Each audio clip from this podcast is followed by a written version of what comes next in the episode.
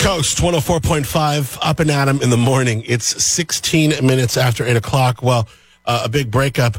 Uh, breakup by text are never fair or good. And Arroyo Grande got dumped by its uh, city manager, it looks like. I don't know if he uh, was pushed out or not, but it resigned via text. I think it was an eight word text. I resign. I will not be coming back. And it got me kind of thinking like, what were some, what are some of the better ways that you've heard or maybe you've left a job? I mean, I don't think I've ever left a job via text. Actually, well, I remember I remember I worked at Ross for like 25 minutes, maybe just under 25 minutes when I was like 17 and they put me in the shoe section and they're like, "Okay, here's, you know, you got to make sure that people don't steal shoes and they'll put old shoes." So I'm have to, I have to clean up people's used shoes because they'll come to Ross and put on new shoes and leave their old shoes. It's so ghetto. They so I was just like, and this is the Ross at Thousand Oaks, so it's not like, you know, it's it's a you know it's like the Ross here. It's like it's a it's a nice Ross, but it's still Ross. Like I swear to God, I think everyone at Ross just picks up a piece of clothing to see if it's their size, and when they find out that it's not, they just throw it and chuck it. And that's the way Ross has kind of looked at me, especially this uh, the shoe section. So I worked at Ross for about 23 and a half minutes, and they put me in the shoe, the, uh, shoe section and i was like no I, I, don't i don't i know i need money. I'm you know 17 18 i'm saving money for something. I don't know. But i know i don't want to do this. Like this is going to make me miserable. So i just left and then called the manager and said i quit. That's it. Wait you're not coming back? I'm like no. You're not coming back tomorrow? No i'm not coming back ever. Uh, so that was me quitting ross. And that was a pretty fun way to quit. And then another fun way to quit once i was in thousand oaks i was the production manager of a place that uh, did like you know uh, uh, like auto attendance, audio for commercials, audio for video, like a production, like an audio production studio, and um, the owner had a massive drinking problem. He would come in with little teeny bags of vodka, probably about 1.30, 2 p.m. every day, and then by about three thirty four, he was saucy and not friendly and kind of snappy at you. And um, I had put my two weeks in to move up here for for the job in radio here.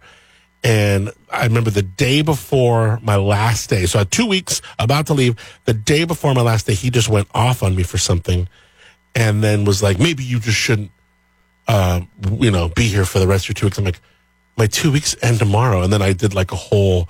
And then I just went off, and it was it felt really good. It's my it's kind of like in Half Baked where he goes, um, screw you, screw you, screw you, screw you. You're cool. I'm out. What is the best way you've ever just straight left a job or heard someone leaving a job? I always think of that gal. I wonder if I can find her. That gal on the radio.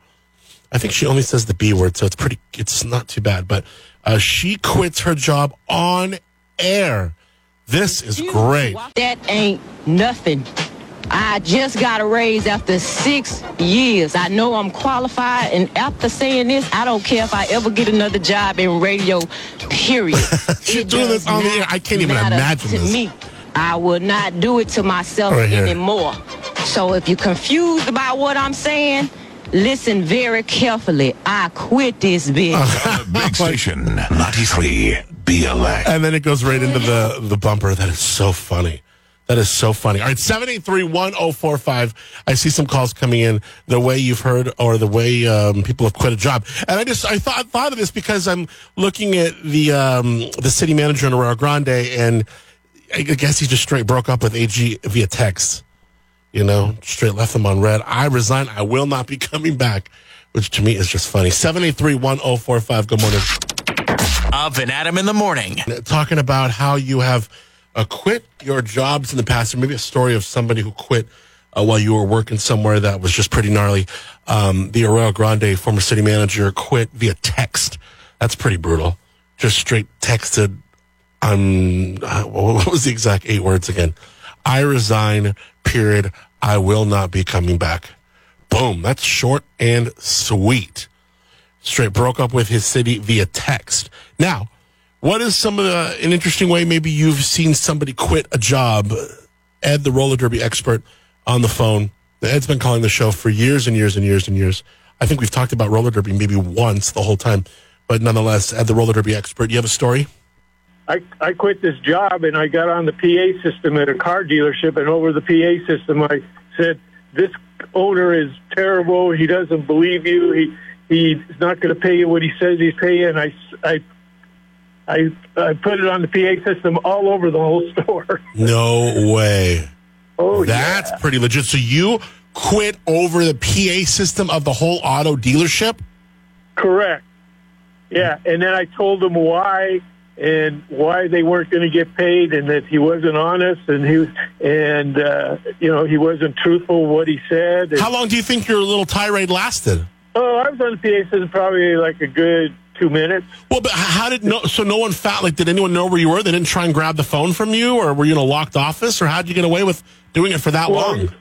Well, what you do is you get you get the the there you know there's like 20 phones in the whole place, and then there's a bunch of phones in the office. So what you do is you push a button that turns on the PA, so they don't know where where you at on the phone. Oh, so, so they, they- so you just went into some don't know where room. Yeah, they don't know where you're calling from. Oh, And then and then the funny thing was I I had a they gave me a car to drive a brand new one, and uh, what happens you have what you call brass hats, and those are manufacturers. They give you a car that they've been driving to the dealership, and you get it back of invoice, and then you resell it.